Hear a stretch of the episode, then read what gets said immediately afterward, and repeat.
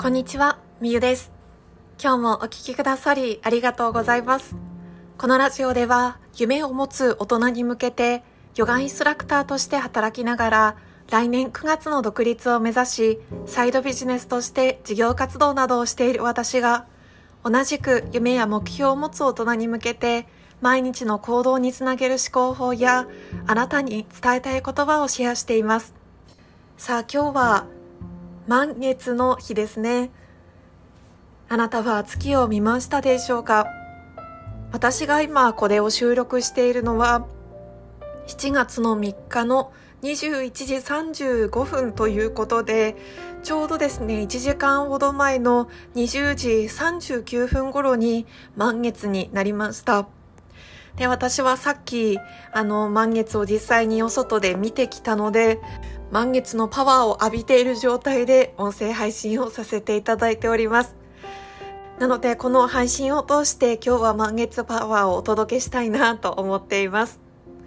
ということで今日のテーマは努力が報われるヤギ座の満月というお話をしていきます。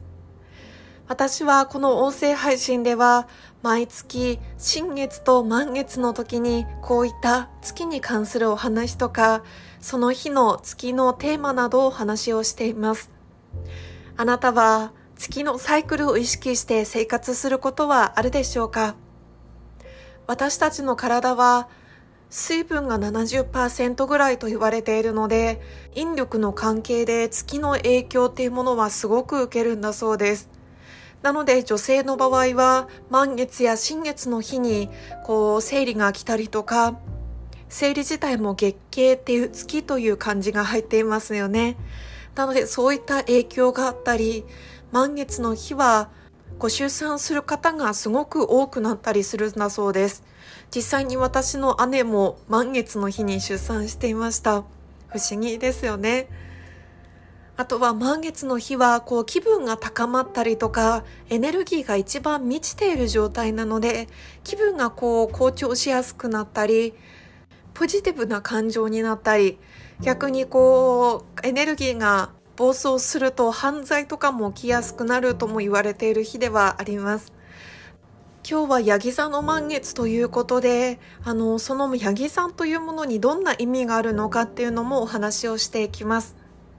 今日の満月はアメリカ先住民の間で伝統的にバックムーンと呼ばれているんだそうです。バックっていうのがあのオスの鹿のことですね。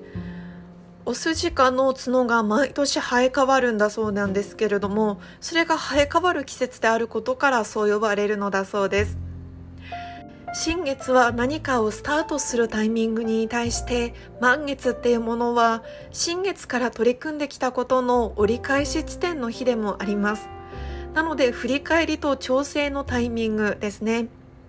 今まで積み重ねて頑張ってきたことの成果が出て努力が報われる人がいたりとか達成感を感じる人もいるかもしれません。また振り返った時に改善点が見つかる方もいると思います。そして満月は満ちる月ということで何かを達成したり何かが満ちていくという意味で感謝をするにもとってもいい日です。今まで頑張った自分のことを褒めながらよく頑張ったねと自分自身に感謝をして過ごしてみたり自分をサポートしてくれた人々に感謝をしてみたり今置かれている自分の環境っていうものに感謝をしてみる。そういったありがとうございますという感謝のエネルギーというものもぜひ大切にしてみてください。ここからはヤギ座の満月ということで、ヤギ座自体にどんな意味やテーマがあるのかお話ししていきます。ヤギ座は仕事とか社会的スペックを持ったパワーを秘めた星座なんですね。キーワードは実行力や計画性、社会的な地位や評価、成果などを示しています。なのでこう夢を叶えるためとか目標を達成するための努力をしたり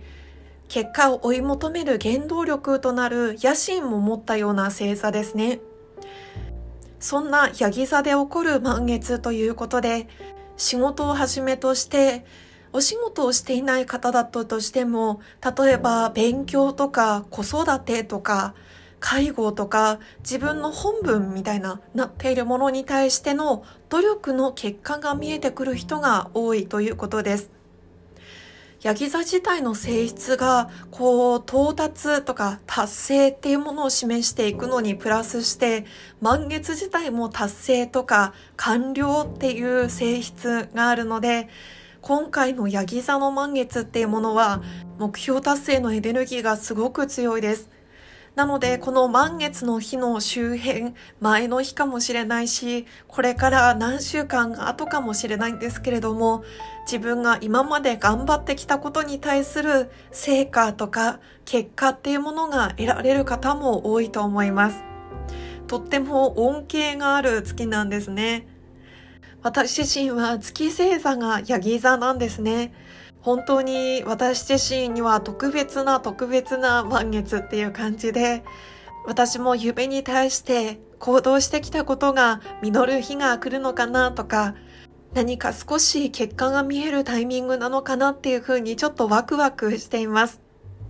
そしてこの満月のエネルギーっていうものはここから2週間ぐらいこう新月の日に向かって続いていくんですけれどもここ数日間とかこの数週間の間でぜひあなたにも考えてみていただきたいなって思ったことがあります。